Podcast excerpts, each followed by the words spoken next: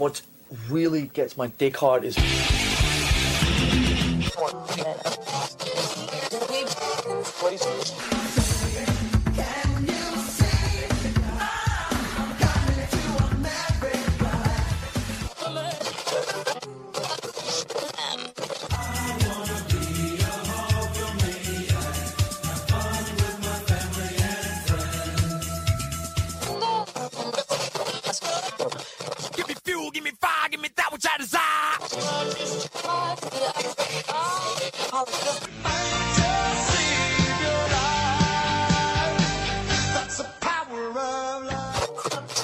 license it.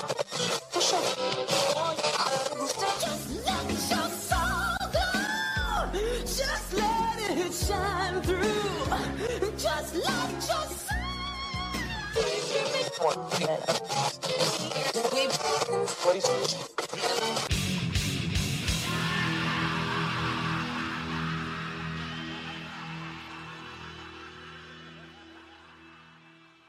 All right, welcome to another episode of Metal Up Your Podcast Radio. I'm Clint Wells, one half of Metal Up Your Podcast. This is a bonus episode. Uh, we will not be full on talking about Metallica today. I definitely am not going to be playing any Metallica music. Um, I do these episodes every once in a while to explore different kinds of music, to talk about music, talk about whatever the fuck we want to talk about. It's our show. Uh, if you're here with us, you're a part of it. You're a part of the ride that we're all on together. It's so nice, isn't it? Let's just take a minute and enjoy the ride. Okay, there we go. Now I do. Uh, I open these episodes up to AMAs, ask me anything's, and true to form, you all came through, and I have maybe thirty or forty questions here that deal with all sorts of things. Some serious, some not serious. Some about songwriting, some about bands and music. Some questions about Metallica, uh, books, film culture. It's going to be a fun uh, show today. Uh, to get us started, uh, we're not even going to spend too much time setting it up. Ladies and gentlemen, the wonderful, beautiful, amazing Tori Amos. Enjoy a sort of fairy tale.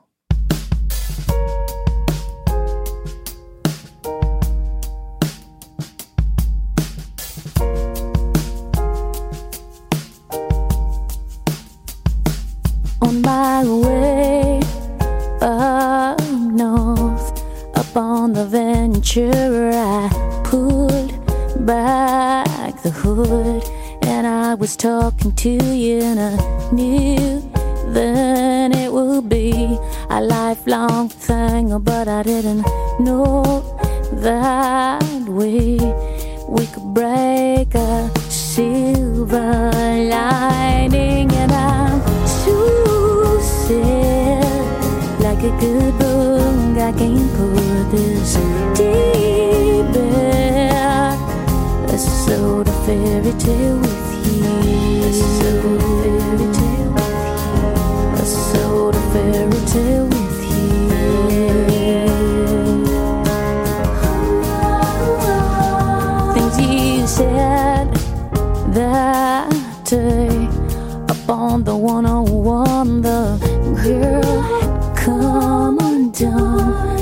tried to downplay it with a bet about us. That you'd take it as long as I could. I could not erase it, and I'm too sad like a good book. I can't put this deep back. A sort of fairy tale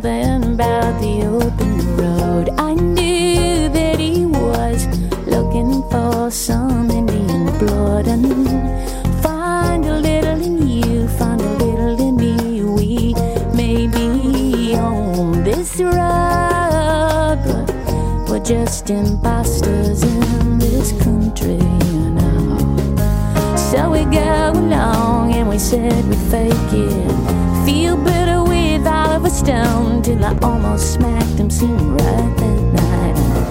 I don't know what takes hold out there in the desert cold.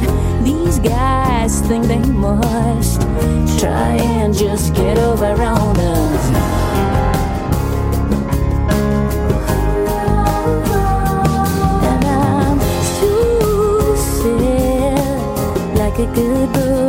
Can't put this deep a soda fairy tale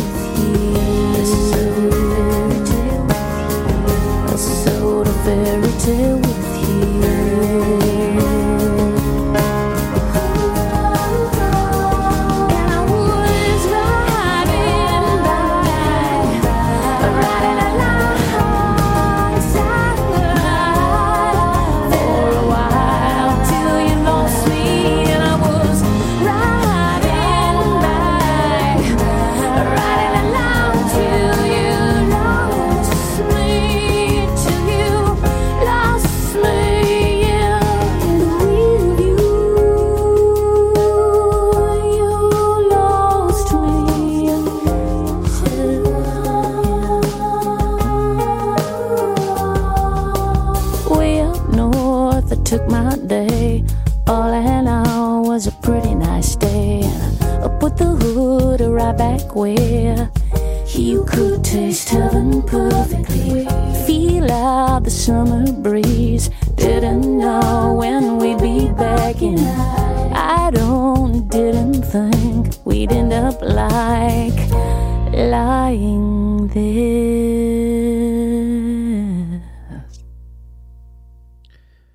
Song. That's that's probably in my top three Tori Amos songs. It's from a record called Scarlet's Walk that I believe came out in 2001 or two. And I guess it's about, I guess that song's about she's on a road trip with some dude and, you know, they're in love and it's exciting. But then as they, as they drive out west from Southern California, shit starts to fall apart. What I always imagine that song being, and it's weird how you project stories on the songs. Like you maybe latch onto a lyric, maybe you don't understand the third verse, but you kind of put your own thing on it. But I always thought of that song as like she's driving her car and there's a dude that kind of pulls up by her. And you got, we've all done this in traffic. You you either things can get oddly emotional in traffic on the whole spectrum. You can get like unreasonably mad at another human being because they forgot to turn their blinker on, or maybe you see uh maybe like there are these weird. Sometimes you can get attracted to people in traffic. You know what I'm talking about? And it's just weird. Like there's people in passing, and maybe we've all seen too many movies and heard too many songs, but you you just build this whole narrative. Like you, just saw this. You know, I remember being in like high school or my early 20s, and you see like a girl in traffic at a stoplight, and then before you know it, you've planned your whole life with her. Married, kids, uh, where you're vacationing, what you might argue about, what your therapy sessions are like. It's just I always imagine that this song, a sort of fairy tale, is her in traffic and she sees this dude and they're maybe on a long stretch of road together, like maybe for a couple hours. And maybe he pulls up beside her and then he hangs back and maybe she pulls ahead, maybe she stops for gas and keeps going. She catches up with him 40 minutes later and they have this she has I just love the idea of the whole song really being in her head. And uh, I love that line about for me to take your word, I had to steal it. Oh, it's so good. The great Matt Chamberlain on drums. She's, um, of course, an amazing lyricist, a great piano player. And the thread here, if we're going to talk about how to tie this into Metallica, which I don't feel forced to do that, but just as an interesting point of uh, fact, the thing that's cool about Tori is she's just herself all the time. And I think that's obviously true of uh, Metallica, at least for the most part. And I don't know, that's kind of why I hang in there with her because she doesn't it doesn't ever sound pandering. It always sounds like it's what she wants to say. And you just get the feeling that whoever signed her to a record deal, whoever her A and R people are, whatever her the president of her label is, they're like, uh, we just believe in Tori Amos. You know, we're maybe we're not going to make a banking on her to make Halsey money, but she doesn't seem to be one of those artists in those rooms that they're like, "You think we could get a single out of this record?" She seems like the chick you don't say that to. And what an accomplishment as an artist to get to a point where you've got a team of people in you and they're not going to try to compromise your artistic vision. I think that's pretty cool. All right, let's open it up to some questions here. We got a lot and I want to try to get through them all. Um, I'll try to be um, efficient and economic with some of these answers. Although Tangent City can be a fun place to visit sometimes, let's face it. Tangent City, especially after midnight. All right. Um, let me find the beginning of this. Okay, here we go. Question number one Tommy Jaws asks, Who does your hair? Now, Tommy, I don't know if you're asking as part of a jokey time or if you're really curious, but I'll tell you, for many years, it was um, a nice lady uh, named Brittany at a place in East Nashville called Ultra Salon. And when my wife and I first moved to Nashville in 2011, we had to, you know, when you move to a new city together, you got to find all the new things together a dentist, a doctor, a therapist, a massage person, whatever it is you do. And of course, someone's got to cut the hair sometime. I'm not a, I'm not very fastidious about my hair. Um, so we went to this ultra salon, and it's just the first girl who ever cut my hair. She ended up cutting my hair for like seven years.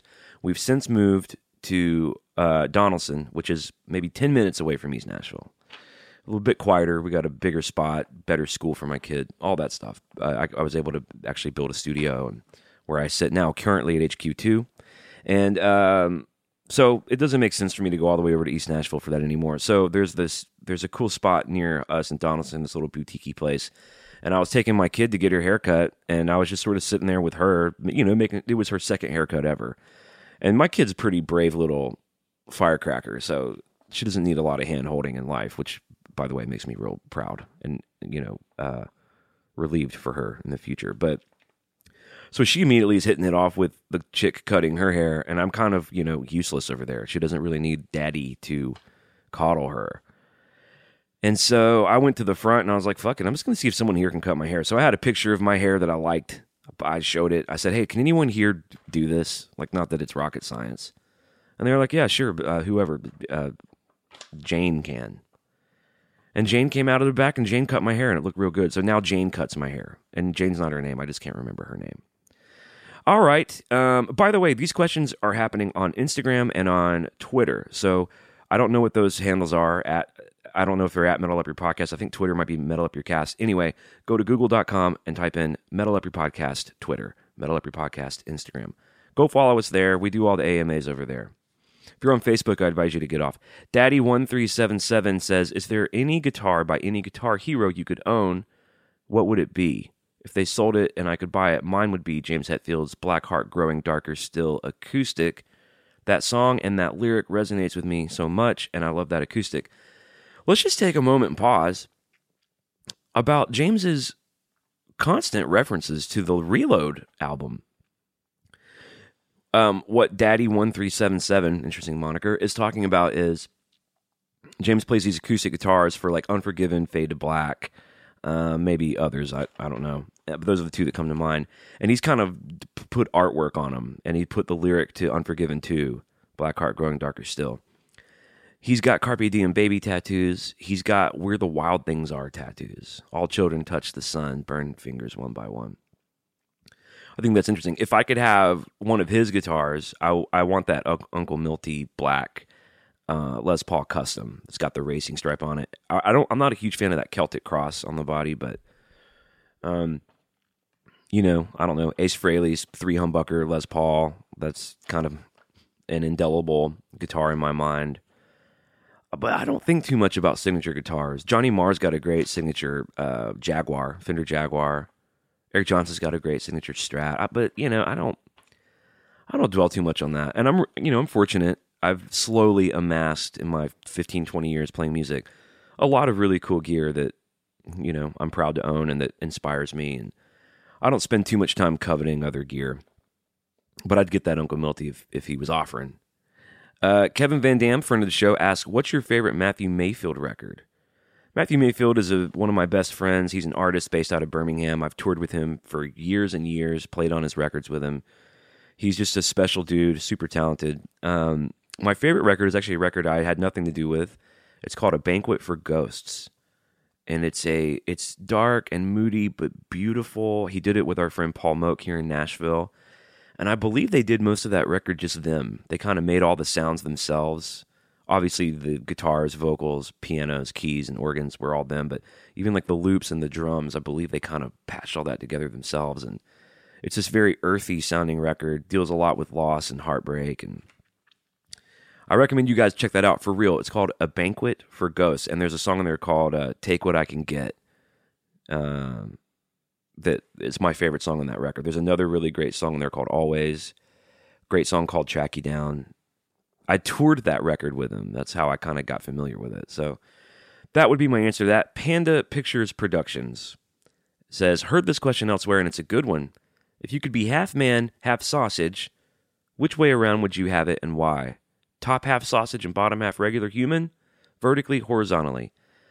I think I've been asked this before. I don't, I mean, I don't see what's so interesting about the question. It's obviously, it, the question exists in an insane parallel universe where reality is completely different. So I, I, you know, I don't know any of the rules. If that were in the current world and I had to be half sausage, it would be a horrible, horrible David Lynchian eraserhead nightmare. You wake up and you're half sausage, and that's if you they don't even let you choose. But let's go ahead and let them let you choose, like a like a, a you know an Outer Limits episode or Twilight Zone. You wake up, you're surrounded by doctors. Good morning, Clint. It's the big day.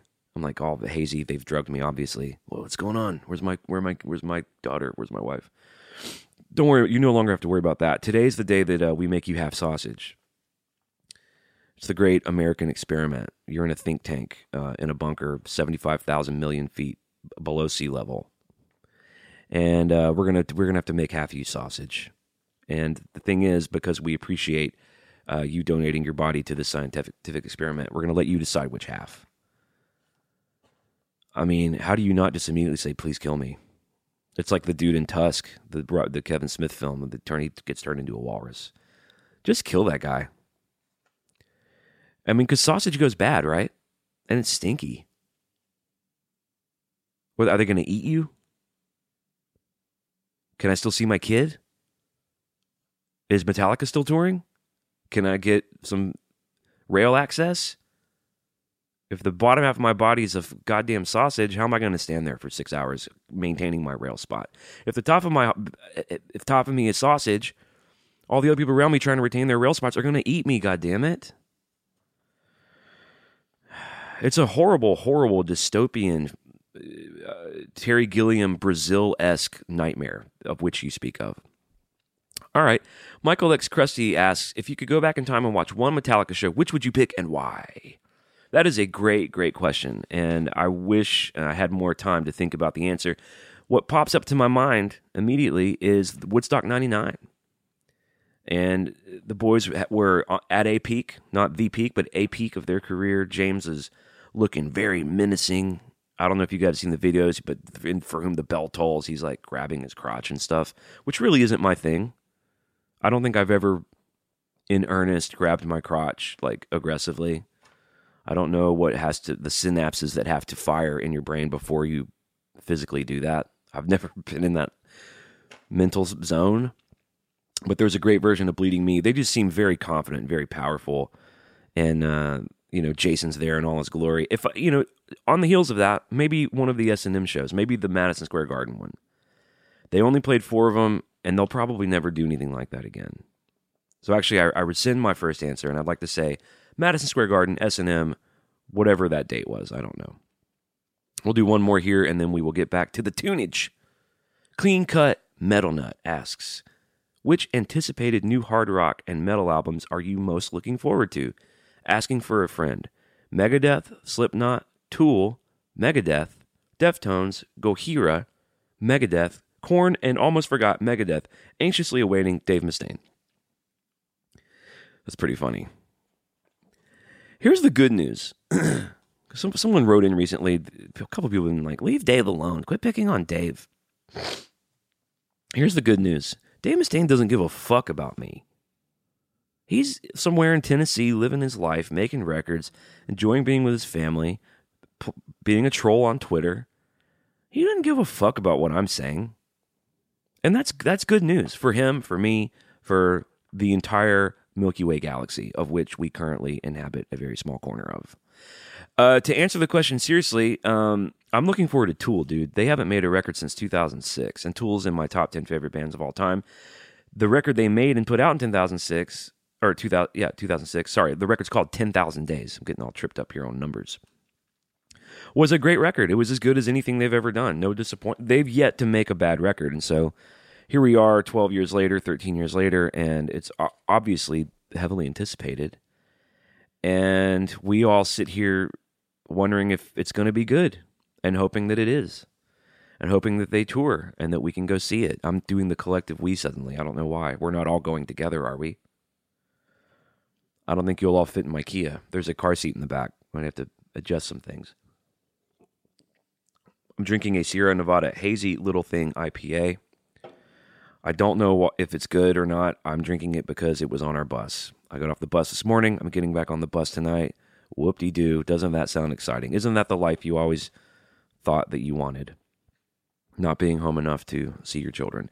Okay, let's listen to another song. I've got up here dialed a Chris Cornell song. Now, we all know Chris from his wonderful work with Soundgarden and Audioslave. The, the, the, you, you could play a three hour show of the biggest songs of those bands and you would know every word. They're just. Think about how special it must be to be in not only one legendary band, but two. Like Soundgarden happened, it was a moment in time. They made a body of work that will live on forever. The songs are that good and interesting. They car- they had their own voice. They did their own thing on their own terms. That crashes and burns for whatever reason. And then you're like, I'm going to start another thing. And that becomes a big legendary rock band. God dang it. Well, after all that stuff, he made a solo record. This is the record he made before he passed away. It's called Higher Truth, and I think it was Ethan who hit me to it. And I was in my bunk one night and, you know, looking for something new, and Chris had just passed away, so I was feeling kind of achy about that.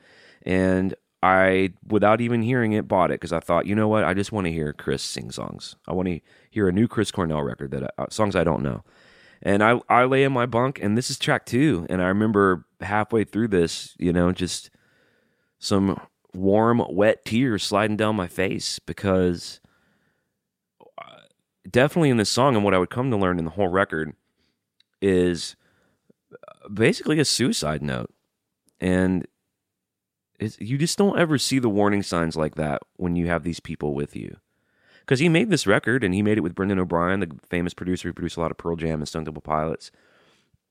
And I think he even toured it. He went on tour and everything seemed fine. Soundgarden got back together and we're on a successful reunion tour and everyone's excited and everything's cool in the fucking gang until you get the news that he killed himself.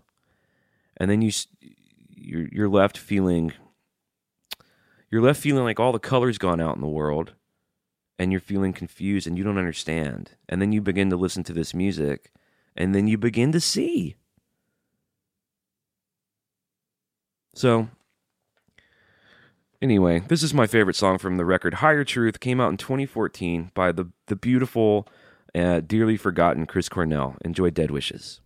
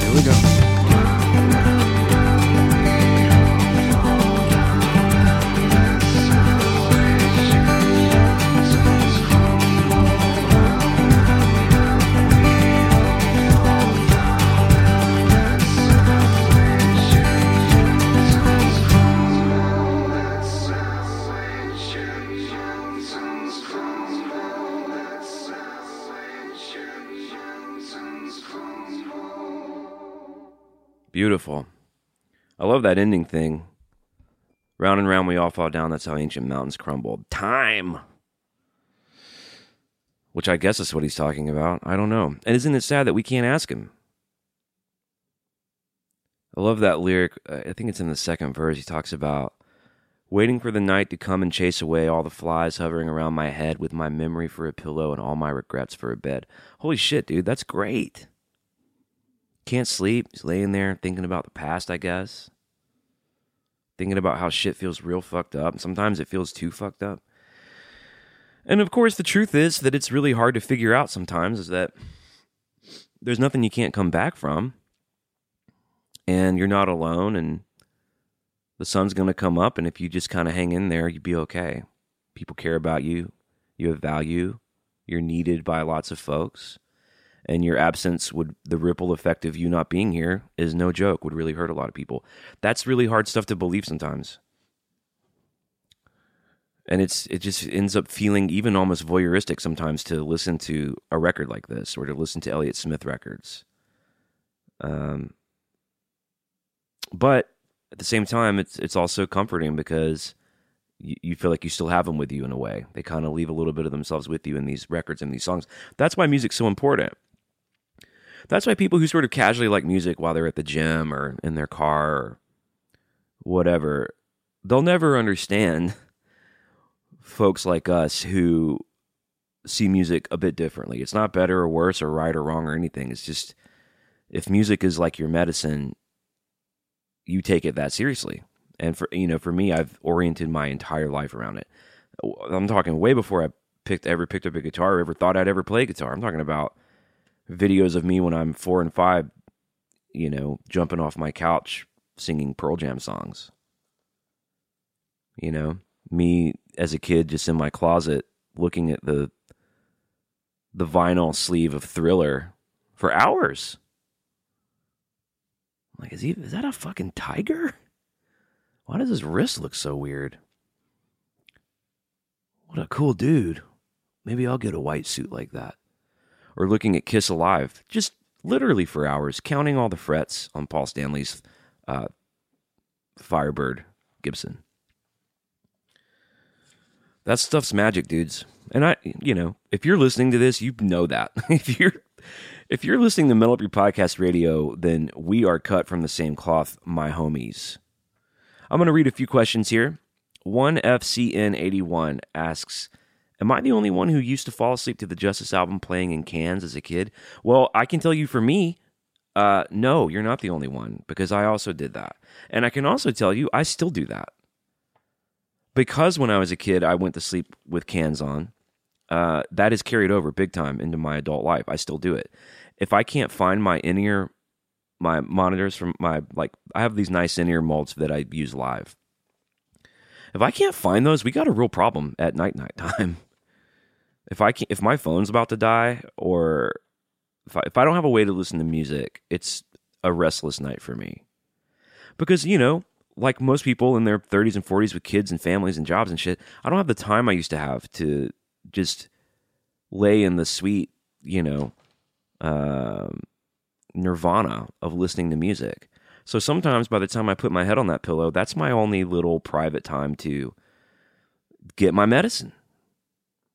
And I still listen to Metallica records. I still listen to, you know, we've been doing this Justice box set. I've been spending a lot of time with the remaster. I mean, I, you know, nothing will put you night nighty nighty bed like the intro and the middle part to To Live Is to Die. Until Dyer's Eve wakes your ass up. Big time. 10 4. Um, so, no, there's at least two of us, me and you. And I imagine a lot of people elsewhere. Anya Weddergan asks, considering how many songs you write, do you have a structure or routine to it to help creativity, or do you just wait for inspiration? That's a great question. Um, so it's complicated, like most things. No, there's not like one way to do it for me, but there are certain people I write with where I we have, um, we understand how we work together, if that makes sense. So, for example, um, I write with this girl Sarah Stearman, and uh, we're writing a lot of pop stuff. I think I may have played some of it for you guys. And I write with, and so I write with her and my other friend Annie Wilgen. We write songs together. We, we're writing like once a week now. Sarah got her first record deal, and uh, she's a new artist. She's in her early twenties, I think, and she's going to make her debut record this year. And we're we've kind of we met each other. We wrote our first song together. We really hit it off, and now we're kind of like a writing team. And the the idea is we're writing for her project. And Sarah is a great songwriter. She really knows what she wants to say. She knows what she knows what to do. Now Annie's part of that equation is Annie is just a, a an amazing singer and she's amazing at top line. Top line means melody. And she's real good with lyrics too. She just brings a lot of her own heat. Now I'm pretty good at all those things. I'm kind of a I'm kind of just pretty good at all that. I don't really have a standout when it comes to top line or that kind of bare bones songwriting. Like, hey, we're going to write a song right now. It's going to be called whatever. Um, but where my role with them two is we do it at my studio, and I, I'm a producer, and I start building the track. So I basically write all the music, and I'm building the track. I'm building loops. I'm building pads. I'm putting bass on it. I'm laying down some guitars, and I'm creating a vibe for them to write the top line too. So they're kind of behind me like she'll have, Sarah have an idea like I want to write this song called Avalanche, and I, she's like she'll have the idea, right, the premise. The idea is that these two people are in this relationship, and it's kind of getting away from them, and it's exciting like an avalanche, but it it kind of destroys everything in its wake. And really, at the end of the day, it's the dissolution of it. So that's that'll be like the idea, like oh, let's write that song, and maybe she'll say she'll have some references. Oh, let's listen to this Halsey song, and I'll say let's listen to this Lil Peep song or a Taylor Swift song, and we'll kind of just you know get an idea about what we want to do kind of get a target to shoot for and if you've done this long enough and you know what to do then once you have those things in place, it's time to get to work. And what I love about writing with them two is they're way down for that. So I'm kind of turning my chair around and throwing in lyric ideas or top line ideas, kind of helping them. If they're stuck on something, I can kind of help get them over it. But really, they're doing a lot of the top line. And so basically, by two or three, we've got the song, and then I get their vocals. They leave, and then I maybe I spend the time with my family. They go to bed. I get into the song cave that I call it, and I till two in the morning I finish the demo. And then that's that day, and that song's done. And the next day, I'm going to do another one. So that's my process with them. I say all that just to say there's a different process for everybody, if depending on what everyone's strengths are. Um, until I started producing a lot, I was kind of a lyric guy and a fixer, if you will. I would get called to. I wouldn't even take a guitar. I'd get called to go to a producer's studio, and uh, he would have three or four songs that needed a great chorus, or needed the bridge to be smoothed over, or needed that one second verse to really kill, and I would write the lyric. So I like to try to have muscle in a lot of different areas, but so there's no real way to do it. That there's no rule book really. It can you, it can start with music. It can start with a lyric idea. It can start with a premise. It can start with a painting. Sometimes I'll give people. I've got a bunch of poetry, a lot of Bukowski, and I'll give them some uh, Ezra Pound or some Bukowski, and just have them read it for a few minutes, and see if anything's uh, an interesting line or an interesting turn of phrase, and then you can just build a song there. At the end of the day, it's just a song. You can really t- take a lot of pressure off of it and start to have fun and start to do what you're good at, which is follow your intuition and trust your instincts. When you start getting away from that, it just starts to get shittier. Not all the time, but it does start to get shittier. So you're always trying to aim for that honesty and the truth of that. Um, she has a follow up question: Is it easier to write songs with other people or by yourself? Well, I will say the best songs I've ever written, pound for pound, have been the product of collaboration. People bringing things to the table that I just simply never would have thought of, and that the songs I've, written that have reached the most people and that are that that I think I'm most proud of, maybe um, were written with other people. So I'll say that on the front end. Now there there is a frustrating part to it where because I'm a songwriter and I'm an artist, I know what I want to say, and maybe the person I'm writing it with they don't agree, and that that's frustrating because it you, start to feel like if this person wasn't here blocking me, I'd be getting to the finish line. I'd be saying what exactly what I want to say, but is that always good? Like the checks and balances of it, who knows, you know? So what I've had to learn to do is if I've got a song that's going to be for me, that it's something I need to get off my chest or something I need to write. I write a Christmas song for my daughter every year. Um, if something's just swirling in my head, I kind of know what to save that's going to be mine. And my songies are either Lunar Satan or rock songs or my little Ryan Adams love Lauren songs. They tend to be darker and a little stranger, a little left of center. So I kind of know what to put over there for me. And it's easier sometimes because I if I know what I want to say, I can just say it and there's no one going, ah, I think we can beat that line. Uh, that doesn't make sense. Mm, I think we can do better. I hate hearing that when you really like an idea. Now, conversely, when you're trying to write a song for somebody else, like we're writing songs for Sarah, it's her prerogative. She's not trying. I want to write. The goal is to write something she wants to sing, not me.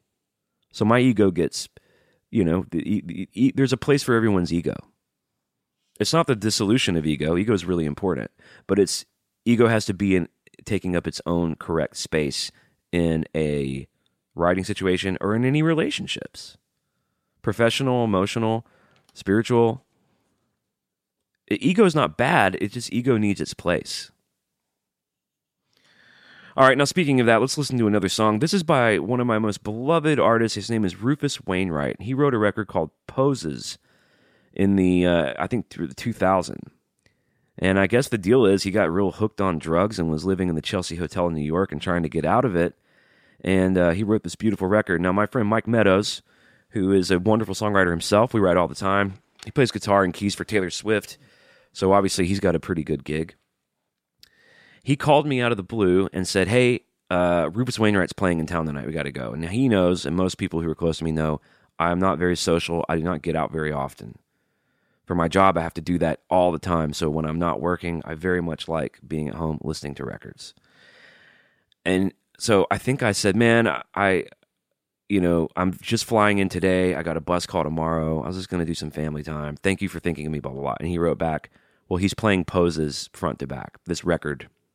Poses is the title track of the record, which is called Poses, which is my favorite Rufus record. He said, well, he's playing Poses front to back. And I wrote back, let's go. We have to go. We absolutely have to go to this. And he was playing this really small room, maybe 500 people in Nashville. And he had a full band. And guys, I don't even know how to describe it. It was one of the top five concerts of my entire life. The first half, he played his whole first record. Then he took an intermission. Then he played poses front to back. And then he ended with his cover of John Lennon's Across the Universe. And he was funny. He was beautiful. He did. For those of you who don't know, Rufus Wainwright is a very flamboyant gay man. And his anecdotes were hilarious. The costume changes were fucking hilarious. And it was very heartfelt and beautiful. And it just, it was right. It all was right in the world. And, you know, it was an emotional show. And it was a, it was a great gift from Mike to reach out to me and kind of kind of put that fire into my ass to go. And so, thank you to Mike by Rufus Wainwright. Please enjoy Poses.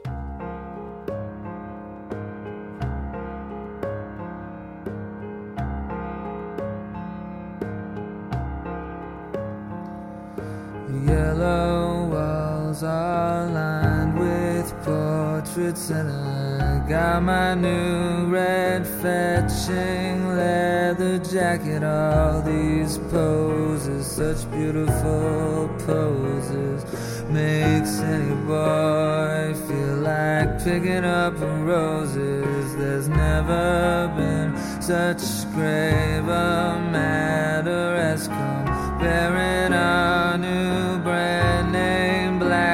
sunglasses. All these poses, such beautiful poses, makes any boy feel as pretty as princes. The green autumnal parks conducting and the city streets are wondrous chorus singing all these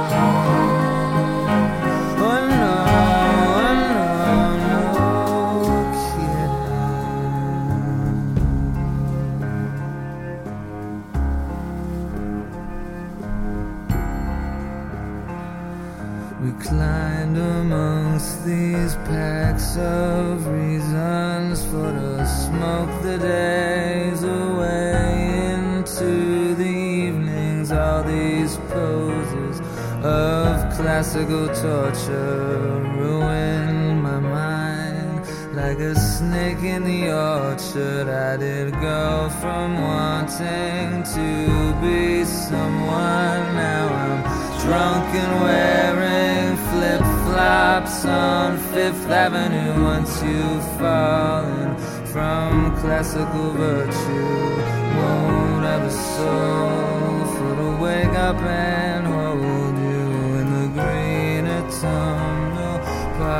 conducting all the city streets are wondrous chorus singing all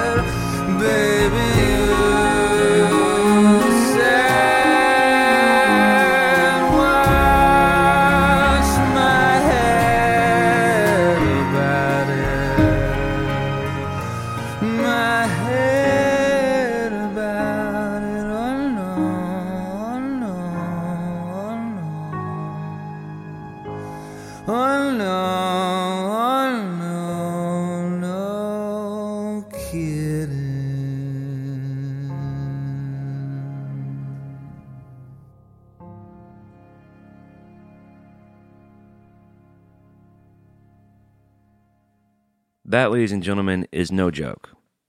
Just consummate songwriting, singing. He plays that piano. Just an amazing piano player. The concert was like a master class in everything I'm trying to do in my career. Which, on the one hand, was quite inspiring, and I learned a lot. On the other hand, it definitely made me want to go to clown school or something. You get to a point in life where we're like, this, whatever I'm doing has to work out because I can't do anything else. Kevin Van Dam asks uh, for book recommendations. Uh, I love to read. I've been a big reader my whole life. I didn't finish college. I went to a Bible college and then I went to community college and I was touring and uh, just it didn't make sense for me to finish that. So, uh, but I've always loved to learn. I've always loved how reading can open up other worlds for you. Um, I grew up in Birmingham, Alabama, and life growing up there wasn't always great. And it's really records and films and books that sometimes when you're a kid and you can't get out of situations, the only way out is to imagine your way out. And books helped me do that for a long time. So I've been an avid reader for much of my life. And, um, you know, I read a lot of good books this year. I haven't had as much time since I've been a father as I used to. But if I'm going to talk book recommendations, like things I think you guys should read, like books that shaped my life, okay? Maybe not books I read this year, but um, you guys got to check out Reality Hunger by David Shields. It's nonfiction, but it's very witty and interesting. He's got such a beautiful way of writing, and it's about hungering for reality. He wrote another great book about his dad dying called The Thing About Living Is That One Day We'll all, We're All to Die. Highly recommend those two books. Um, a book that has absolutely changed my life is a book by Sam Harris called Free Will, in which he posits Do we have free will? And the answer may surprise you. And um, that, that book has really reshaped my paradigms about how I see the world. And it's a short read, too. I think it's less than 100 pages.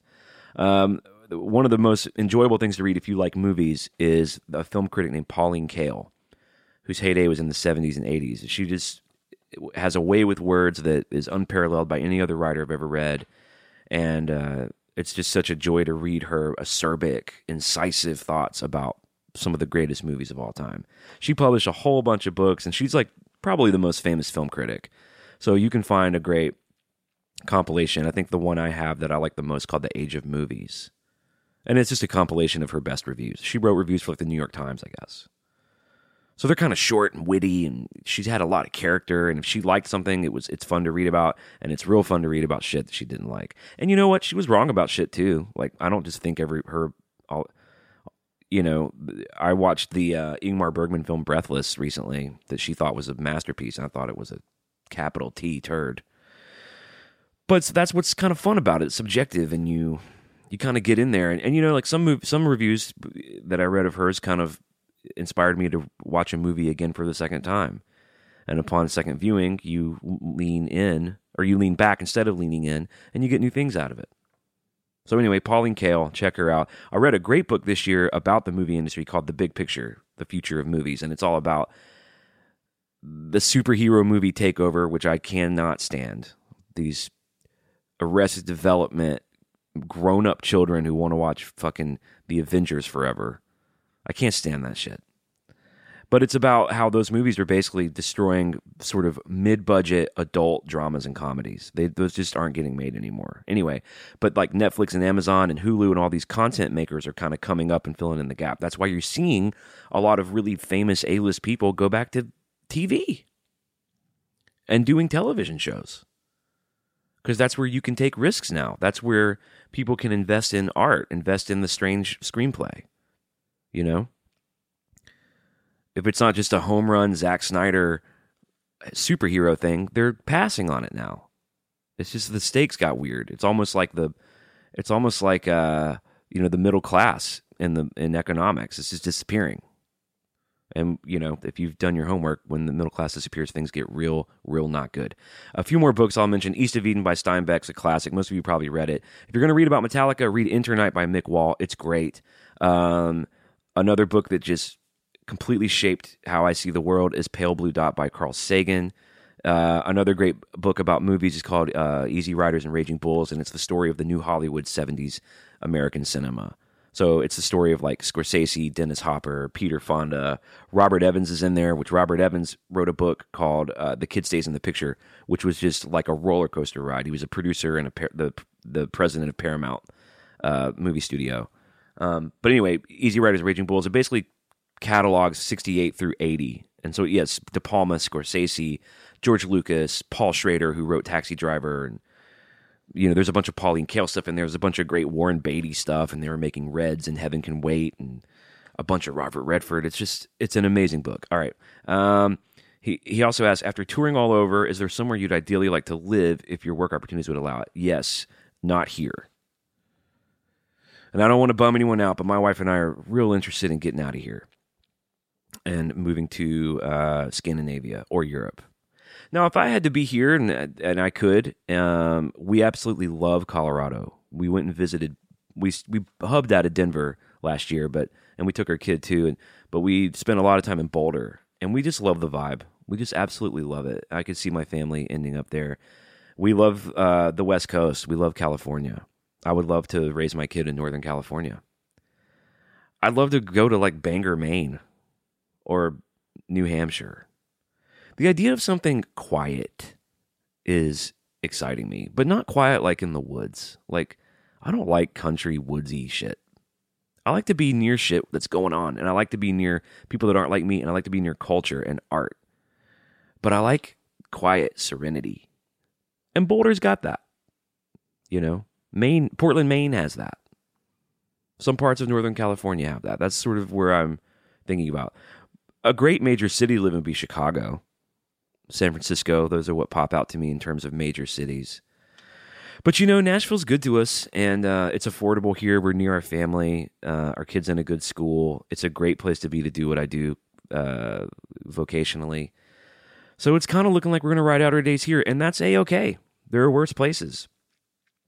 Now, speaking of of where I'd like to live and where I'm from, I'm from Birmingham, Alabama, and there was a great band there, a great great band called Wayne.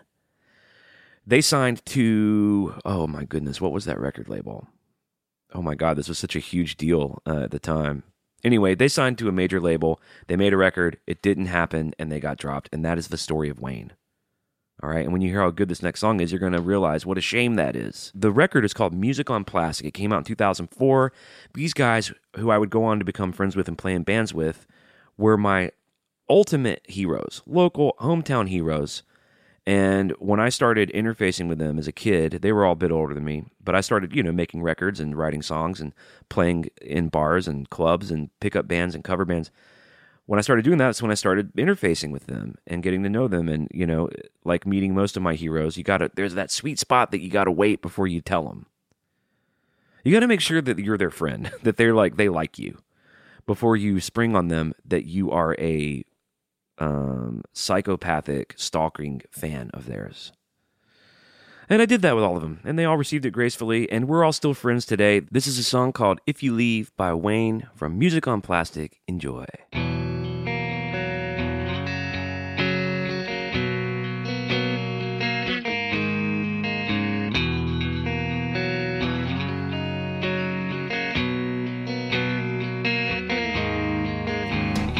If you leave,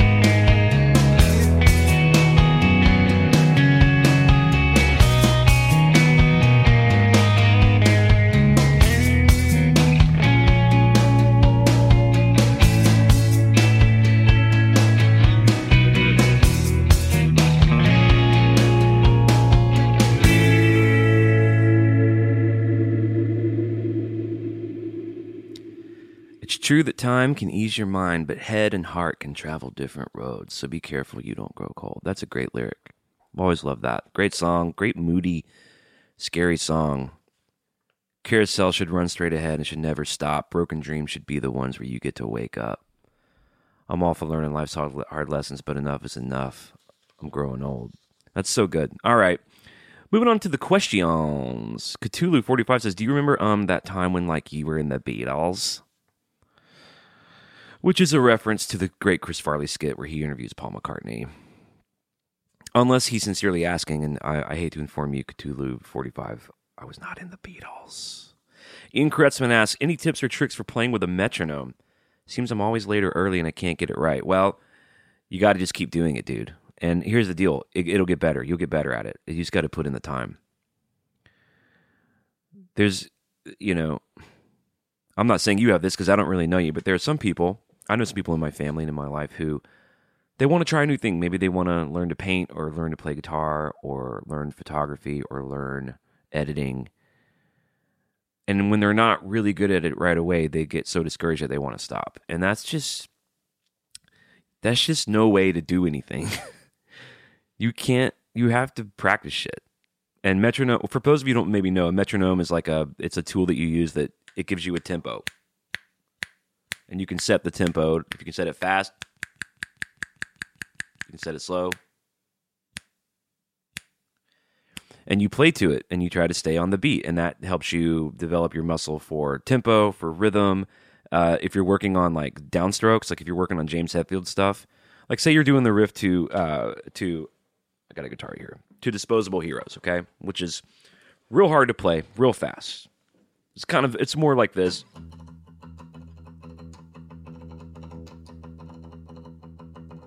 All right. Now, a good way to practice that is to get a metronome and do it maybe, you know, 30% slower.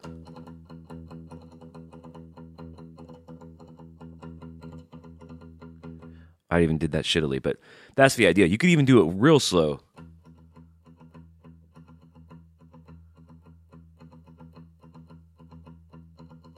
And you just do that until you do that until you want to pull your hair out. And then do it maybe another week more than that. And then you just start to bump up that metronome. Once you get real good with that, real tight, real clean, you bump it up faster. Until you get to a point where you're at, rec- at record tempo.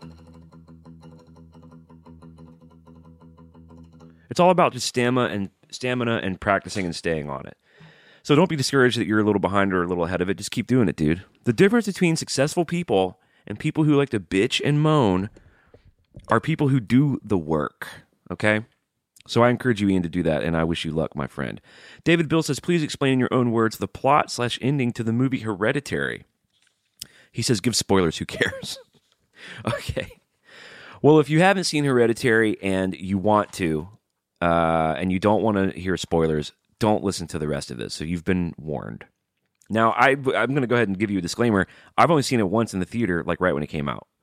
But I loved it. I thought a lot about it. I read a lot about it afterwards. So I'm just basically drawing on that, okay? I'm to give you my what I think happened in the movie. Now, movies this chick, she has a family and she's like a she does like miniature houses and stuff. She seems to be very successful and talented at it. She seems to have a strained relationship with her own mother, and her mother passes away in the beginning of the movie. Now, what we end up finding out is her mom, old Mama Bear, Grandma, was the leader of a cult that worshipped Satan or like the demon Paimon. Now, Annie doesn't know this, but so unbeknownst to her, her mother passing away basically set in motion this horrible thing. And Paimon, I guess, is an ancient demon, and he wanted through the grandmother. They kept wanting the the mom to have a boy, a grandson, to put the demon in, but they ended up putting the demon in the the daughter, Charlie. So Charlie's a little weird, and so it was like, was Charlie ever just Charlie? Did Paimon kill Charlie when she was a baby and just live in her body?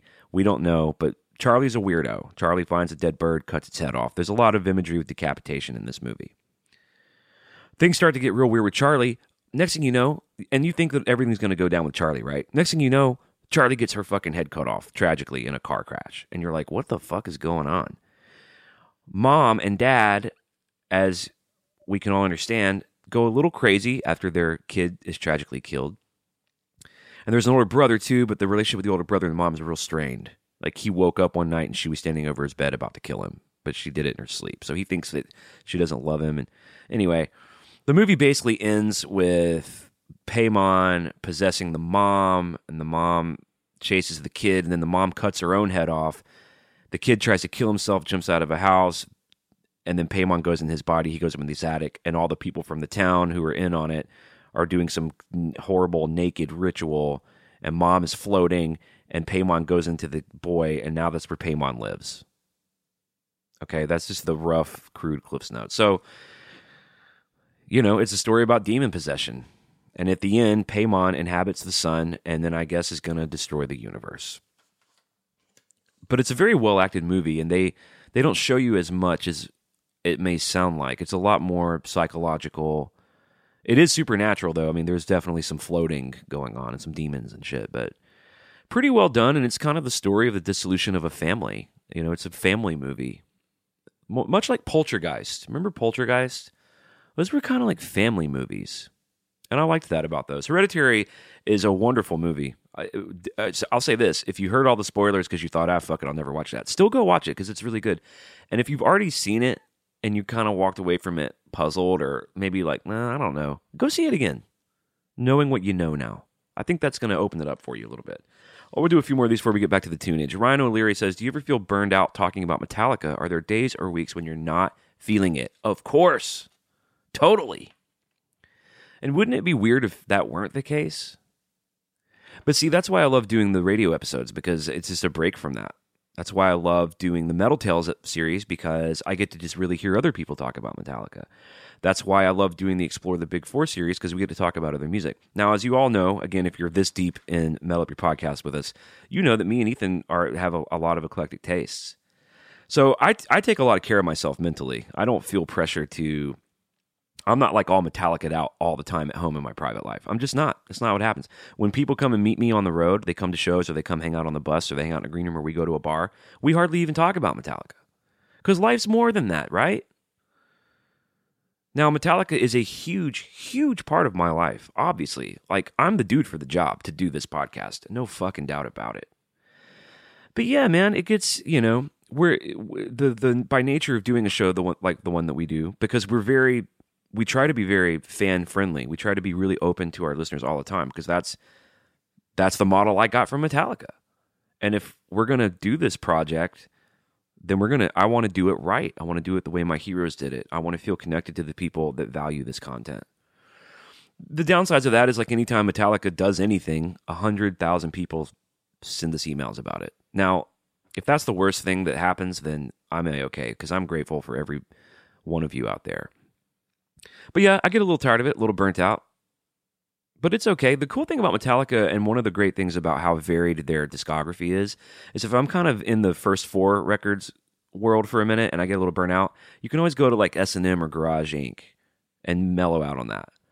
I can go to Death Magnetic for some kind of modern thrashy stuff, or I can dip into Hardwire for some good saturated load reload era stuff. Like there's a lot of avenues to go into. And then there's always just taking the old break, which is real important to do sometimes. Um, well, uh, one more. How about that? Tom O'Neill. Have you seen Jason Newsted perform Phantom Lord of Negative? No, I haven't. Nor do I wish to, really. this next song is by Imogen Heap. We all came online with Imogen. She was in a band called Frou Frou. She was on a really great soundtrack called the Garden State soundtrack, the Zach Braff, Natalie Portman movie about nothing. I did not love that movie, but the soundtrack was bitchin' and I believe this is track one on it. Oh no, well, this, I'm not going to play you that, but there was a song called "Let Go" that was track one, and it was a band she was in with her husband at the time, who was a big producer who produced all like the Bjork shit. Well, they broke up, and she wrote a record about it that's real brutal called "Speak for Yourself, Bitch." I added the bitch part. She wrote this really great song called Hide and Seek, and when it came out, it blew everyone's mind because it's like her and a vocoder. Vocoder is a keyboard connected to a a microphone, and when you sing and play the chords, it adds this. If you've heard Cover World Black in Volume 2, the way I sing the bridge of Where the Wild Things Are, that's a vocoder. It's real trippy sounding. She wrote this whole song on the vocoder, and it's about that relationship ending. And the imagery she uses is great. Like um, like indentations in the carpet where the furniture was that you took, and the the oil the oil on the wall from the painting you took, all that stuff. So check this out. It's called Hide and Seek from Speak for Yourself. Here's Imogen Heap. Where are we? What the hell is going on? The dust has only just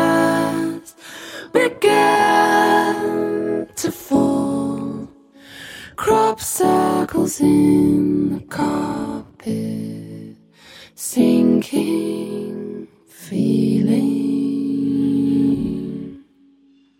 Spin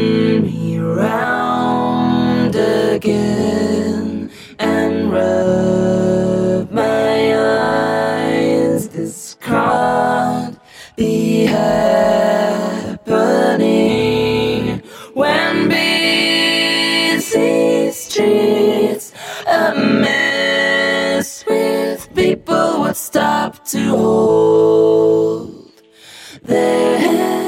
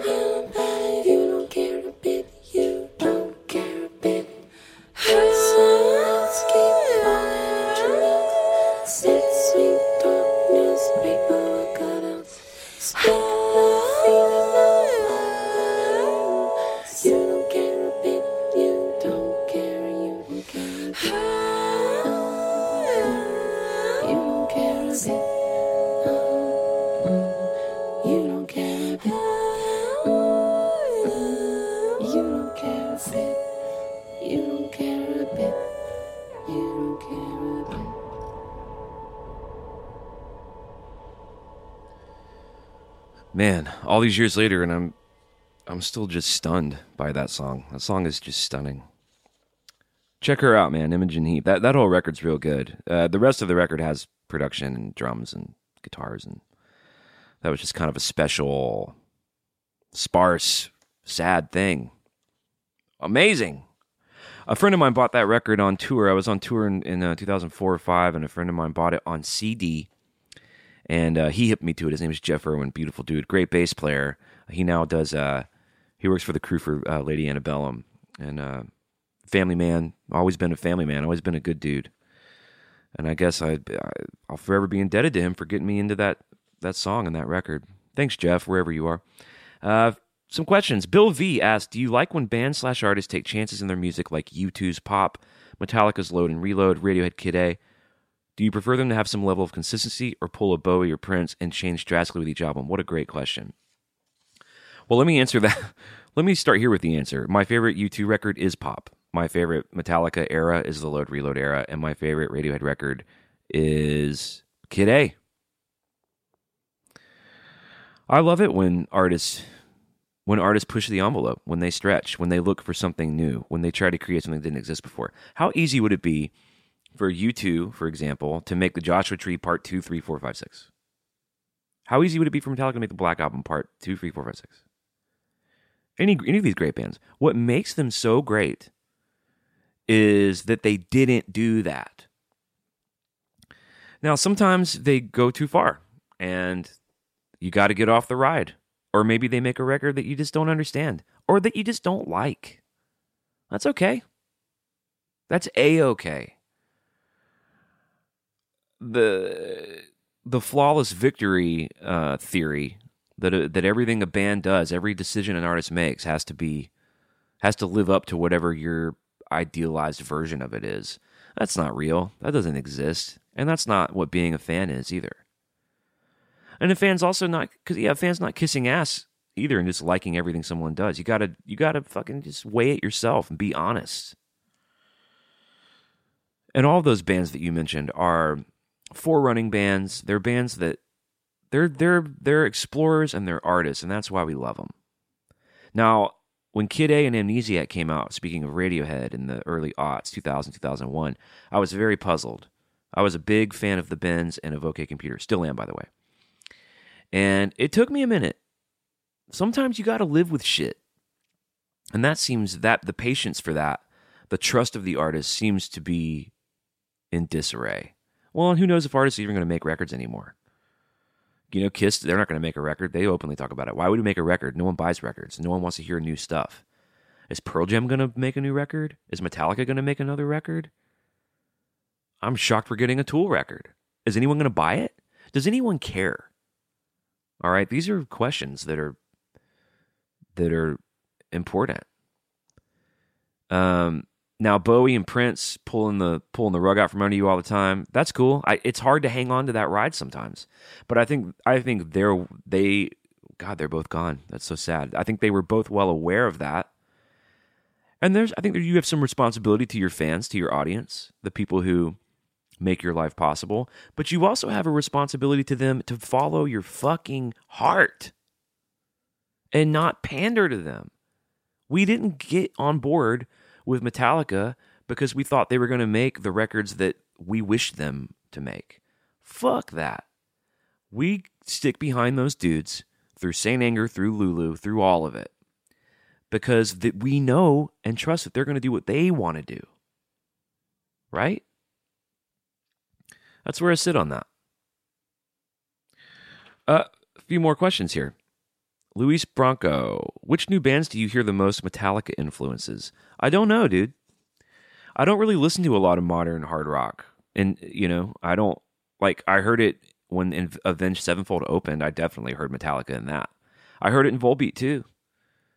Um, I don't really hear it in Slipknot much, although I know they're all fans. I think Metallica is like U2 in the sense that even though I think anything after the Black Album, really, probably anything after Puppets and Justice, but let's just go ahead and draw the line in the sand at Black Album. Anything after that has been influenced by Metallica. You, just the iconography of it, the touring, the presence, or the tunes, or Nothing Else Matters, or The Bridge to Master Puppets, or Blackened, or Enter Sandman. Anyone who plays guitar after the Black Album learned to play Wherever I May Roam, okay?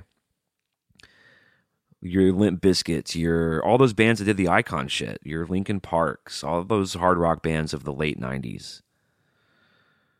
I mean, Metallica's a firm part of just rock culture. And like U2, like the Beatles, it's almost safe it's safe to say that almost anything after them has been touched by them.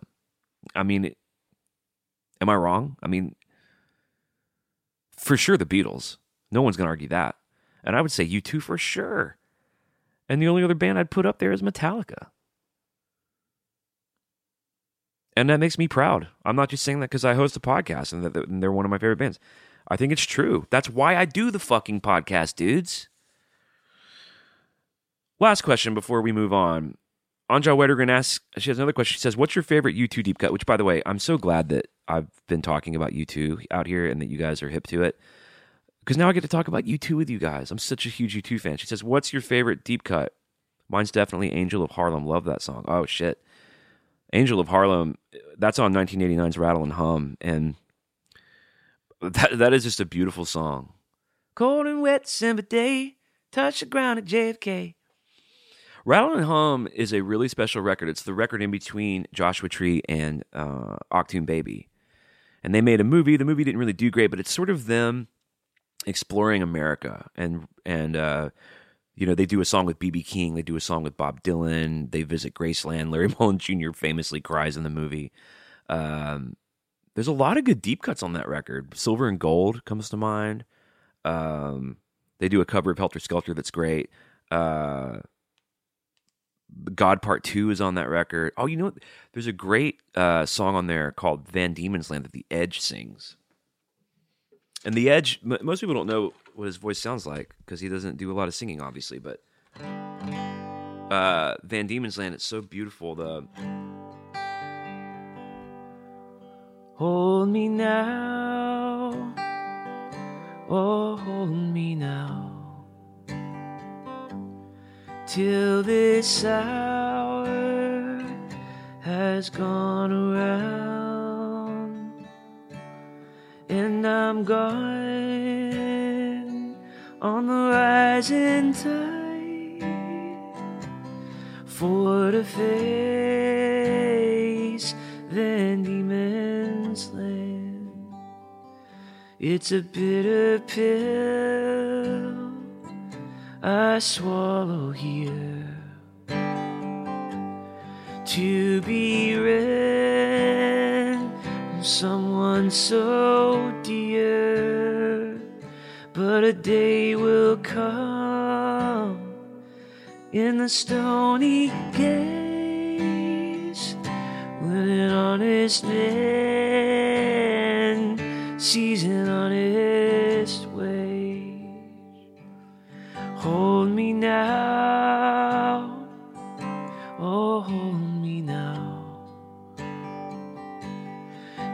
till this hour has gone around. Then I'm gone on the rising tide for to face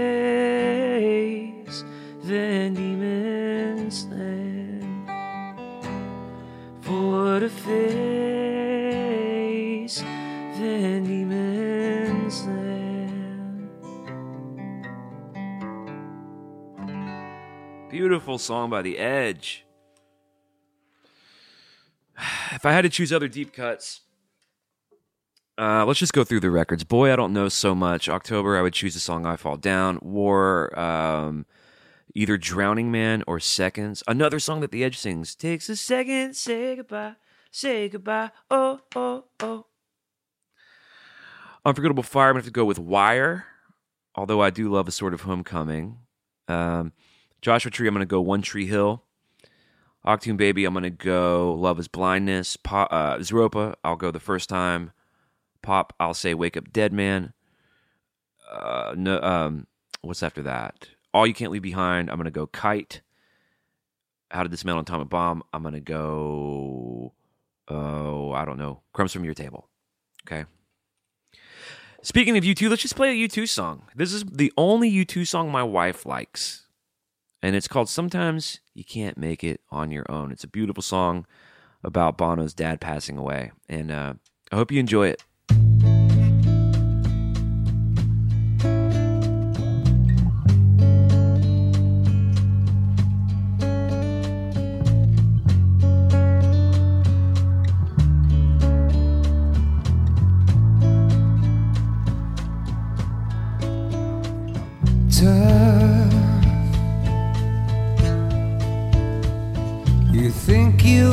the stuff. You're telling me and anyone you're hard enough. You don't have to put up a fight. You don't have to always be right. Let me take some of the punches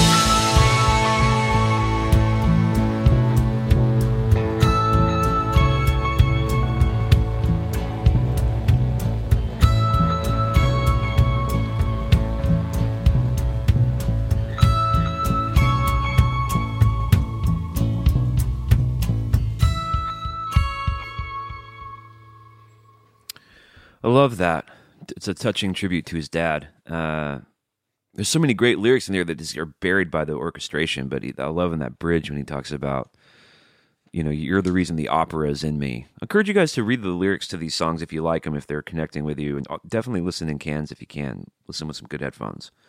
A lot of good ear candy in there. I love the line too. I don't need to hear you say that if we weren't so alike, I'd like you a whole lot more. Just that you, he paints such a great picture of him and his dad. They loved each other, but because they were so alike, they butted heads. And you know, sometimes you, the people that you, sometimes the people that you wish you could make peace with, they leave you before you can. And it's it's it's a it's a tribute as much as it is a warning too. So I try to heed that. I try to let these people who are my teachers. I try to I try to receive the lessons. You know. A few more questions and a few more songs. I do appreciate all of you who are listening. I hope you're having a nice time. I hope wherever you are out in the world and out in your lives, I do hope things are going well for you. Hope everything's okay. Get that cough checked out. Take some Advil. Take a day off. Get rid of your dog. Your dog's not making you happy. Get off Facebook. Facebook's not making you happy. Okay? Get a record player. Go on a walk. Get some fresh air. Go bungee jumping. Finally, just go do it. It's exhilarating. You'll have a good time. Go see a movie by yourself. Eat a bowl of ice cream. Get your ass to the gym. I've been running five miles a day. I'm on like day seven or eight of that. I've been eating nothing but salads. It's hard, but you know what? I've been losing weight and I feel great. I feel good. I feel like I'm moving forward in life.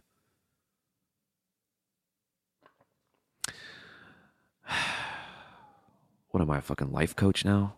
Jesus, Tony Robbins up here. I apologize for that. What happened to me? A few questions here. Fire Chief Joe says if Courtney Barnett, the Australian songstress that I am in love with, musically speaking, if Courtney Barnett was behind me in the line at the liquor store, what words of wisdom would she say to me as I checked out? Wow, what a question. Really hard to say, but I imagine her first words of advice to you would be next time, wear pants. Secondhand Stone asks, after any brainstorming for additional Lunar Satan tracks to add to the inevitable future EP. So far, we've got the opener, a great follow up track two, and a great 12 string acoustic. Considering following a Metallica esque album layout theme? Well, first of all, dude or lady, thank you so much for the interest in Lunar Satan. It's been a really fun project to write for, and it's been so fun and gratifying that uh, you guys think it's good, that you guys like it. Um, I had a whole um, iPhone notes note of just song titles, and they were so funny and they were so good. But I lo- I got a new phone, and that didn't carry over in the cloud or whatever. I think Ice Demons was one, six six six in reverse. Uh, just a bunch of funny shit, just brainstorming, just titles. Um, but that's gone. I don't really have any. I do have six six six in reverse. That's kind of in the in the chamber. Um, but I've been reading some Aleister Crowley books. I got the Book of Lies and uh, Book Four, which are they're super strange, by the way, and not very good. But I've been reading those. I've been reading a book about witchcraft, like about like the witch hunts of Salem and stuff. I've been kind of like re- dipping into the culture of the occult uh, for Inspirato to write for Lunar Satan, but I don't really have a lot. There's not a lot. That's that shit just sort of happens, you know. Come Dark Sun, which is the last song I wrote, happened real quick. I think I was just waiting for a right to show up, and the chord progression came, and I was like, oh shit. It's like a it's like, you know, sometimes songs happen to you, it feels like. I was like, oh shit, this is a Lunar Satan song. I kind of knew it was hovering around me, and I kind of had to get the metaphysical butterfly net and catch that bitch before it flew away. So, you know, I guess I'm just sort of waiting for that to happen again, maybe. Um, contrary to what I was saying earlier with with Anja, she was asking about songwriting. She, you know, I think one of the parts of the question was, do you just wait for inspiration? I do not come from that school. I definitely come from the school of just sit down and do it. If you wait for inspiration, what if it never comes? Then what? You're not going to have a body of work, and then you're going to blame your lack of body of work on that. That just doesn't cut it for me. Write a song anyway. The thing about Lunar Satan is it's a side project, so it behooves me to wait to be inspired because there's no. It's not my job. Now, my job as a professional songwriter, if I'm writing songs for an artist or writing songs for film or TV, writing songs for my publisher, writing songs for fucking Garth Brooks, which happens, uh, then whether I'm inspired, quote unquote, or not, is completely irrelevant. And it's time for me to put my sleeves up and do what I do best, which is write music.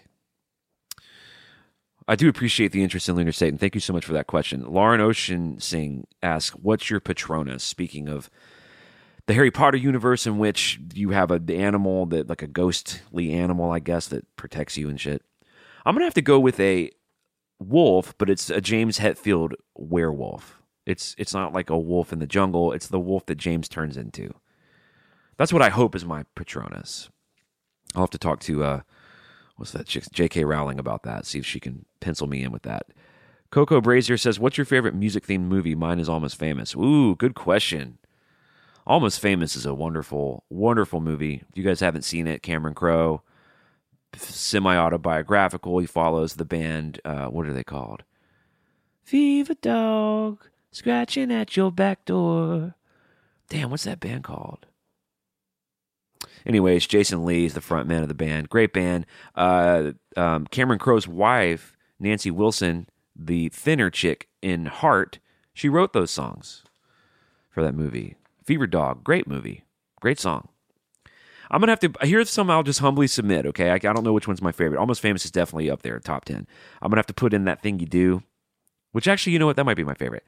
An underappreciated movie that's a great music movie is Rockstar with Mark Wahlberg, loosely telling the story of Judas Priest. The fan becomes the lead singer, gets famous, becomes disillusioned, blah blah blah. Um, High Fidelity. Did I already say High Fidelity? The great John Cusack film. He works in a record store. Um, Jack Black's role in that is amazing. What other music movies are there? Uh, Amadeus is a great movie about Mozart. I believe it won the Oscar. Um, uh, my boy Brian De Palma made a great uh, musical called Phantom of the Paradise, and the dude from I believe Three Dog Night plays the villain, and he wrote all the songs. What's that guy's name? Dang it, I'm just so spacey today. Anyway, check out Phantom of the Paradise. Great music movie. Hedwig and the Angry Inch also comes to mind. That's a great, great musical. Um, did I say one more question? Let's just do another song. All right, there's an artist. He goes by the moniker Borns with an S. Ugh, I don't get it. Making it hard to say, hard to understand, hard to tell people about. Hey, did you get the new Borns record? What? What'd you say? The Borns record. Did you get the new Borns record? I'm sorry, can you say that one more time? Sure. Did you get the new Borns record? It's got that song American Money on it. I'm so sorry. Can you spell it? B J Bjorn? Bjork? No, no. Borns. Like I've been born, but I'm Borns. It's a, it's the the most useless S in the history of words. Oh, Borns. Yeah, I got that record. I love it. Here's American Money from Borns.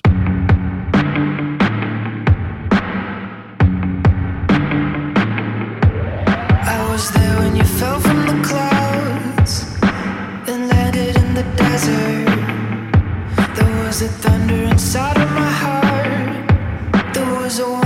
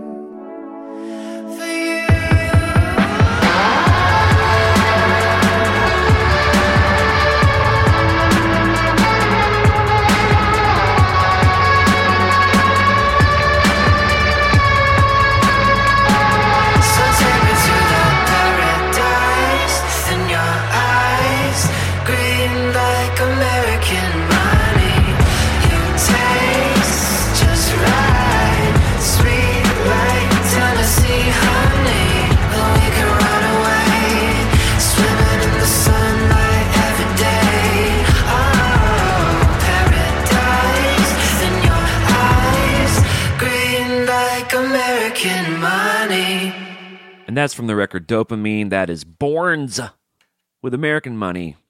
Neato. Neat sauce. A few more questions here. Good grief. I love it. Loving this. Metallic Cat says, How's Damien? Did he take the news okay? Now, Metallic Cat is referring to my bug guy who annoyed me last week. And uh, we're working it out. It's getting worked out. Let's just put it that way. I'm too nice. Honey, I'm too nice. I was talking with some of my friends the other day. I have a couple of friends who I came up with in Birmingham. Some of my closest friends, and they're they're, uh, they're they don't work in the music industry. One of them went and lived in New York for like ten years. He's the guy who actually married my wife and I. My wife and I eloped, as they say, in New York City in my friend's uh, Brooklyn penthouse. He got his Unitarian uh, religious license to marry us. It was just him and his wife and our friend Holly, who did my wife's makeup and hair. Uh, he's one of my best friends of all time. He's somehow back. He lives in Nashville now. He's a therapist. It's so weird that because he moved to New York, my other friend Josh moved to Boston and went to Harvard. These these these dudes are like way smarter than me. And then he moved to San Francisco for many years, where he was doing like urban development. Now he works for Nissan, like corporate Nissan, and he does he like he's like a futurist. He thinks of like what are cars going to be like in the future, and how are we going to uh, deal with whatever robotic cars and the ethics. He he deals with like think tank shit. Anyway, he somehow's back in Nashville too. It's so weird that they're all here now. And the other day, and I don't see him much because I don't go out much. The other day, my friend Josh was like, "Hey, it's my New Year's resolution. I want to spend more time with you guys. What do you say we do a weekly coffee instead of like? Because I'm trying not to drink really much anymore, and so let's go get a weekly coffee." And I loved that idea. I dropped my kid off at school at eight. My first write's not till eleven. I would love to just get the day started with my buddies. Go get some coffee. And we were talking about what it's like to be in the South, especially their perspective is very uh, valuable and fascinating to me because one spent 10 years in New York City, one spent 10 years in San Francisco, Boston and San Francisco. And just how in the South, neutral is interpreted as mean because people go out of their way to be quote unquote nice. In my experience living my whole life in the South, it's mostly a bunch of bullshit and people here are filled with rage. It's all right beneath the surface, but they the way they deal with it is the nice Southern hospitality Christian. Everyone's real nice. Oh, how are you? Oh, I'm good. How are you? It's good to see you. Yeah, let me get the door. Let me hold. It's all these pleasantries, okay? However, if you cut someone off in traffic, they may want to kill you. A grade school teacher of mine in Birmingham, I found out maybe 10 years ago, she shot a woman in the head in a fit of road rage. Okay, that's Southern hospitality. That's all the un uh, unprocessed rage. Whereas in New York, in other places where they're not nice all the time, they're just kind of neutral. They're just efficient. I remember I was uh, in a cab in New York and I was in horrible traffic and I was trying to get to this session. I was making a record up there with some dudes. And I told the cab driver I had my guitar with me. I said, "Look, I'll just get out here. I got to go. I'm to be late. I'll just walk the next 3 blocks." And I opened my door really quick, and a bike messenger ran into the door, just like out of a movie, like in Hollywood. And he like crashed and burned. Now the Southern boy in me is like, "Oh my god, dude, I am so sorry. Are you okay? Everything okay? I didn't see it." But and he just goes, "Fuck you, fuck you," and then he got off and rode away, and that was it. There was no, no one's gonna fight or get killed or I'll beat you up. I'll beat your ass. Pull over. Meet me at noon and bring bring your woman. Because whoever kills whoever gets to take their woman and their spoils. They get their kids and their house and their woman. Which by the way that's a biblical principle. You get to you defeat the city and you get all their women and children. How about that? Isn't that nice? What a nice idea. But we were just talking you know i'm too nice. I should have told the bug guy look it's over. You're out. It's not personal. You suck at your job bitch but instead, I'm like, here's what I need from you moving forward. If you can do these things, I'd like to keep working together. If you can't do them, it's time to part ways professionally. All butt hurt, all tail between his legs. No, I understand. So we're working it out. He's I told him what I needed, he's gonna do it. All right.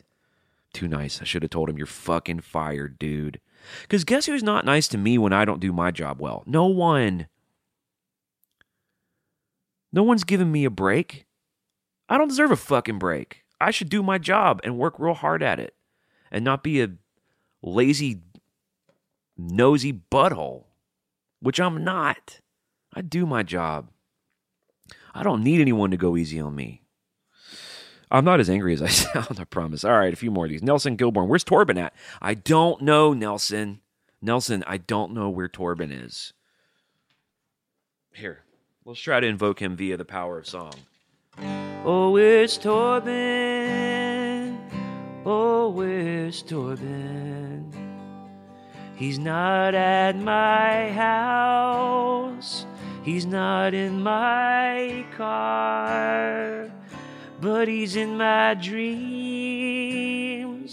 And that's all I got. Is Torben oh. Ulrich in my dreams at night. There you go. He's in my dreams, flying a carpet into hell on a bewinged demon. And he's got a sword made of gold. And he and he's wearing snakeskin boots and zebra a zebra jacket that says members only, but for zebras. And he's got 15 piercings in his ear. He's got one of those big lip piercings where you can't talk like the guy from Black Panther. And he's got a wily look in his eye. And he's scaly like a snake. He has gills like a fish. And other things. Andrew Dawson, 21. Two guitar questions. Favorite Metallica guitar riff to play, and what's the riff you wish you could play but can't quite nail it no matter how you try? Well, my favorite riff to play, I'll just name some of them Blackened, Disposable Heroes, Spit Out the Bone. These are the riffs I play at soundcheck when I'm just sort of bored. The the bridge riff to Damage Inc. Uh, I love playing the Bleeding Me riff. Um, now, in terms of, I can't really play any of them that well. Like, if I sit down and practice Moth in the Flame for like two hours, I can play it well enough to make a video where it looks like I'm really good at it. But it just takes a lot of muscle memory and, and time. And like, Blackened, I have to just keep working at it and get my right hand in shape. It's very hard for me to just pick up a guitar and play all 10 minutes of Master of Puppets. I have to practice that for a while before I have the dexterity to nail it. So there's not really a riff I can't play. Like I can play the Spit Out the Bone riff. I just have to like work on it all morning. So it's not that I wish I it's not that there's a riff I wish I could play. I wish I could just play it anytime I wanted. You know, if that makes any sense. Now, speaking of playing something anytime I want, I'm about to play you guys a Ryan Adams song. It's very exciting news this week. Ryan Adams announced that he's releasing not one, not two, but three new albums this year, which is really fun. He did that in 2005 with Cold Roses, Jacksonville City Nights, and 29. Those are three of my favorite records of his. He put out a bitchin' record two years ago called Prisoner, and I will now play for you one of my favorite jams from Prisoner called Breakdown. Enjoy.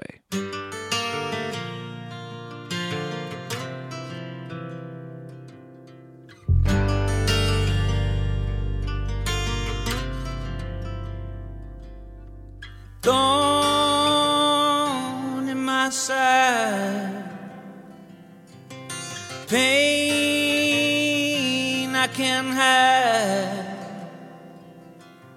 Diamonds I won't shine. Oh, my soul. Black as coal. Feel like I'm headed for a breakdown.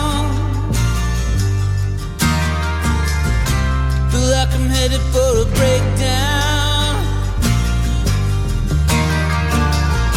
Feel like I'm racing and I can't come down. Feel like I'm headed for a.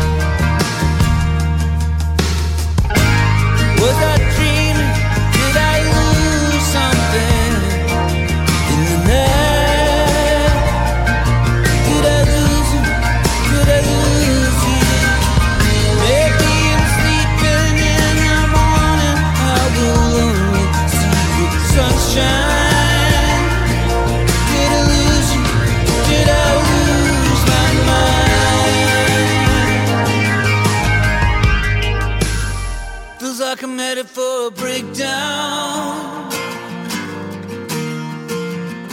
Feels like I'm headed for a breakdown. Feels like I'm racing and I can't come down. Feels like I'm headed for a breakdown. Feels like I'm headed for a breakdown.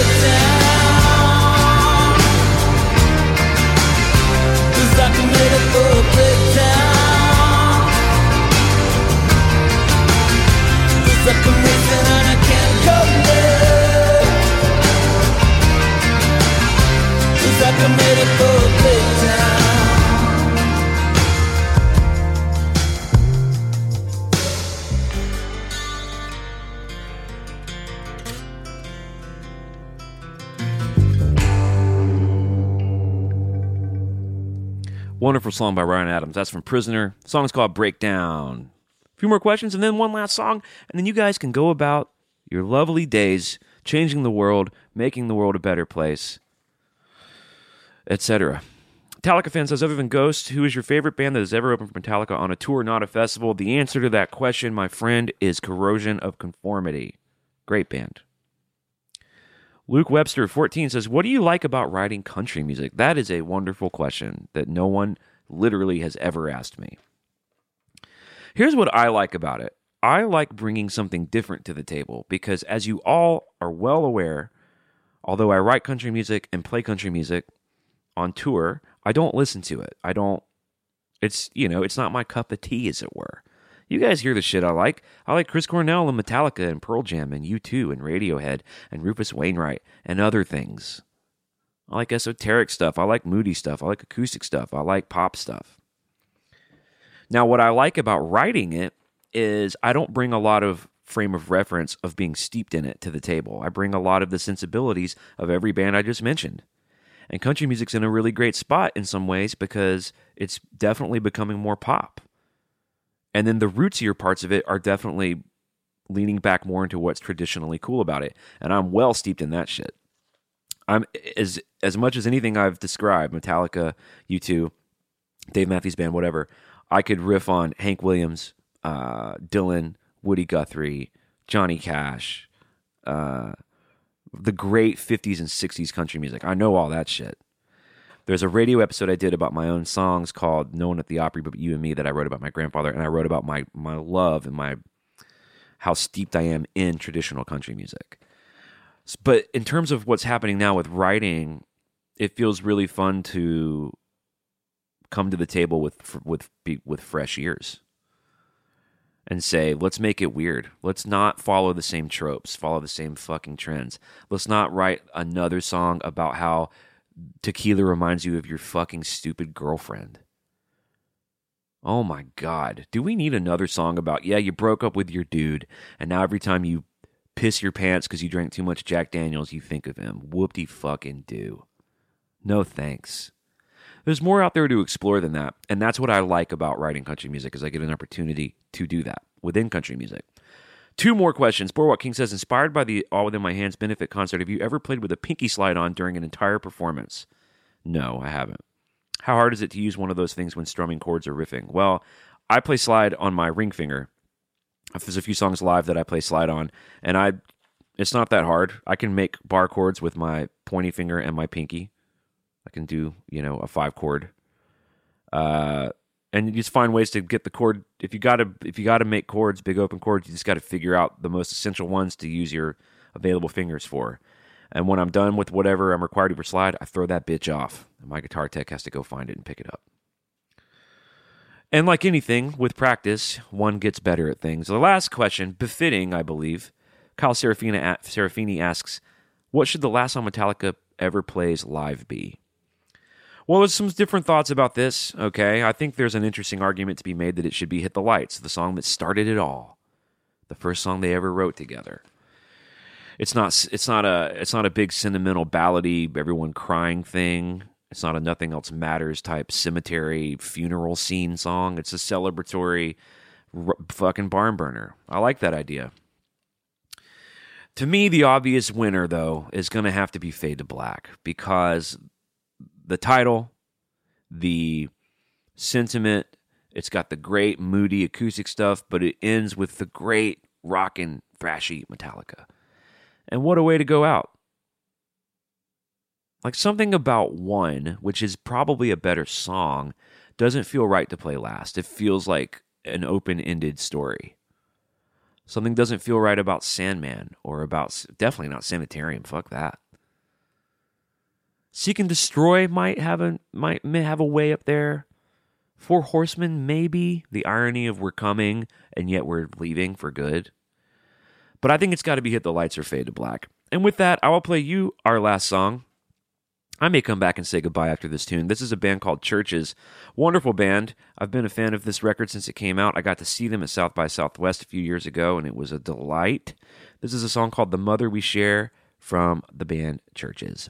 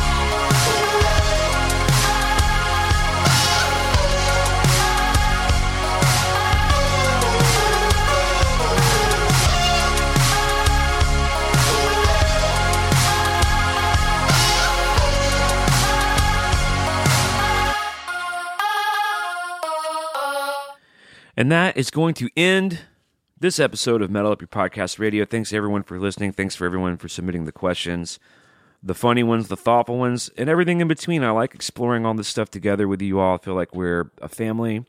We're on the ride together. Couldn't do it without you.